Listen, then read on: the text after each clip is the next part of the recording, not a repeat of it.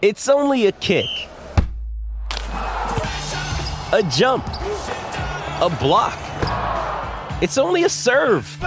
It's only a tackle, a run. It's only for the fans. After all, it's only pressure. You got this. Adidas. Yes, welcome back. In about 15 minutes' time, we're going to do a rugby league quiz to see uh, if any of these three Palookas have been paying any attention to the season so far. Because, Webby, even if you're watching, sometimes you aren't really watching. I'm not really. No, Sometimes. that's fine. Well, let's just find out. Sorry for Uh, living. I'm looking forward. Uh, now, a couple of big things on and off the pitch. Firstly, uh, expansion. A lot of talk about that again. I mean, we've got to be really careful on this. Is that the Dolphins? We're two weeks in. You know what I mean? 100%, exactly. it's it's two from two, and suddenly we're talking about twenty teams. People say twenty teams can't work. I, I believe that at the moment, and it's funny looking back, Webby. You're hearing people say, "Oh, we went, you know, we brought four in once before, and that didn't work." Well, at the time, it did. Like in '92, when they made the decision to to bring in the Cowboys, the Crushers, the Warriors, and the Western Reds, it was the correct decision. A couple of reasons: rugby union was still amateur, mm-hmm. so we could pick the best rugby unions, and the other crucial one was the English rugby league was played in the winter, and so at the end of their season, the best players would come out. When those avenues were taken away, suddenly, yeah, twenty teams was far too much. It was because the AFL sort of were expanding as well, but they were relocating around the same time, you know, or, or they'd done it in the 80s and made those hard decisions. Like I've talked to John Quayle, who was the boss of the league at the time, and he said that was their decision and their their, their philosophy that they should expand. Yeah. I suppose the uh, the one I know, like you know, Super League sort of changed a lot of it, and, and, and clubs were were cold after Super League. Um, uh, the Crushers were probably the, the main disappointment because they just weren't financially sound enough. What about the Rams? Yeah. Well, that was that's a Super League sort of creation. Um, but I, I think in terms of like I think twenty is crazy. I think it's uh, given that an eighteen team will come in in five years. I know they're talking twenty five, but I think they'd have to wait to the next broadcast deal. Okay. Well, who should be? In my, I'm I'm of the opinion it should be Pacifica. I think it should be too, but I and I don't know whether Cairns is where it should be based. I think um, they should also tap into the fact. I think Brisbane's going growing so much that So uh, out of Ipswich, that area? yeah, maybe Ipswich for sure. So the big thing, big growth area, if they get a team out of Pacifica, I've been to the islands a lot, Fiji, Samoa, not Tonga. They only play rugby union there. There is hardly any rugby league. Rugby league suits um, those those athletes because they're big, footwork gives them room to, to show their skills.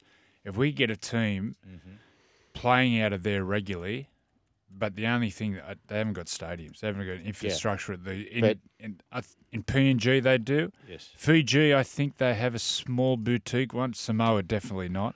Tonga definitely not. Well, one thing you can do, I mean, the, the bottom line, the side would be based, would play its home games coming out of PNG. Yeah. You might play one in Wellington. You might look to play one in a Fiji or a Samoa or a Tonga. But that's the base would, gen- the home base, as far as home games, would be PNG. And there's a couple of reasons for that. One is the fact the amount of oil money they've got there, and big companies there have said, like Oil Search, that mate, they are desperate for it to happen. The big one though is the NRL's leverage on the Australian government. The government are desperate for to to basically stake the ground They are. in the Pacific with, I mean, they, sport and politics don't mix, but unfortunately they just do. With Well, they do. And Albo, With always- China, with China Albo's into it. always got his Rabbitoh hat on. Yes. Do you notice that? And his security. But he's been pushing. He's been pushing V'landys hard. But V'landys, V'landys in typical PVL styles, pulling, pushing back pretty hard, saying, "Well, if you want a team there, you can pay for it." it's it's spot on, and, Yeah. I, and, I, and they've said they've, they've said that they will look to underwrite a certain part of it. But it sounds of things if they get more and more desperate, then maybe they'll underwrite the next 10, 10 years. What about a team out of regional Queensland, Gladstone or Rockhampton, halfway Oh, between Been, you know, uh, sorry, halfway between Brisbane and Townsville? uh, Nick Politis is a big fan of that. Nick's pushed that pretty hard because of the mining area and and um, just the, the popularity of the game there. So I think if we're going to expand, the really I think the crucial thing about it is not only have they got a junior nursery which can which can support that team, but it's got to be a strong enough junior nursery that in ten years it's feeding the other teams as well. Yes. like the best Newca- like the Newcastle Knights, right? uh, Come in in 1988, took a lot of convincing to get the league to bring him in, but they brought him in. Not only has got a good junior nursery, but the junior nursery is so good that in 10 years' time, it doesn't need to pull off all the other sides. In fact, it's got three sides worth of Knights players in o- in other teams, Yeah. playing other sides, and and that is one of the tricks with expansion, and why people are talking about Adelaide and even to an Yeah. extent Perth. My problem is you're going to be pinching from the East Coast sides. But, It and- but if, the league. but if you have a Pacifica team, then the league has to be feeding him about development in those countries. Have to spend so Definitely. Yeah. much But on they junior don't. development in the islands because Yeah. the players are there. Mm. The players are there. It's um, but but see, but then you got Twiggy Forrest, uh, who's got all that um, like you know he he's got he, he can't prop up a, a union team anymore. Yeah. You know who's uh, would be willing to maybe get involved in rugby league. But in Perth, there's a big Polynesian community, but Yeah. also there's a big South African expat. If you can get tap into the South African, But that's because if. they are, that's a big if. But, the last thing we want is to go over there and have to shut it down again. but the time slot, I think, suits Perth, doesn't it, Webby? It does. It does. But, that's, Uh, but that's see that's sort of like the big. Like the drama with PNG, like with the the, the I reckon the clubs and the broadcasters will be pushing back on it. Uh, Self interest, rugby league taking Mel- over. Boys, Melbourne Storm against the Titans. I think this, this will be a cracking game. Uh, they get Justin Olam back, the Xavier Coates, uh, Tui Kamikamica, and Tariq Sims first up for the Melbourne Storm. But no Munster again, no Nelson or Asofa-Solomona, No Papenhuyzen. and no Papenhuyzen, of course. And I, I think, was- I think this is a dollar ninety. Take your pick, and the Titans are playing about two dollars fifty five. I, I think I like the Titans in this one. I there was no better scene last weekend or more interesting scene last weekend than the uh, cameras into the room when uh, for the Melbourne Storm with Craig Bellamy absolutely going nuts and Cooper Cronk in commentary for Fox going yes Craig Bellamy is going nuclear he is going nuclear you're looking, and he did and they say whenever he does that, you just don't try to meet his eye. Just put, put your head down. And it uh, was uh, it was ugly uh, Mike Cooper tried to do a moment of uh, humour once. They were in a bus, and um, and there was no. He was sitting in between um, Bellyache and uh, one of the players. Uh, anyway, they're sitting there, and Bellyache was having a particularly bad day. Then he lost his bags at the airport, and then all of a sudden the bus broke down, so they had to get a cab somewhere. And he's sitting behind us, and he said, "Bellyache's just cursing," and Cooper just went. Oh well, Craig, I suppose that's just life, isn't it? he would have appreciated And Billy Bellyache spun around, and uh, yeah, I'm not going to say what his reply was. I can only I imagine saw but Cooper last night. He's got a little moustache. Honestly, you put a bit of milk on that, the cat would lick it off. Yeah, it's Or- very or, good. or a It- breezy, it'd blow off. it's very Catweazle. Geez, the, the the re-emergence of moustaches and denim. yeah. and the old mullets. Denim. Oh, the mullets. The mullets. Um, boys, look, we touched on this plenty of times, but Tigers are under a lot of pressure. Last Sunday's performance, uh, the Tigers run Dogs Sunday, Storm away, Broncos away.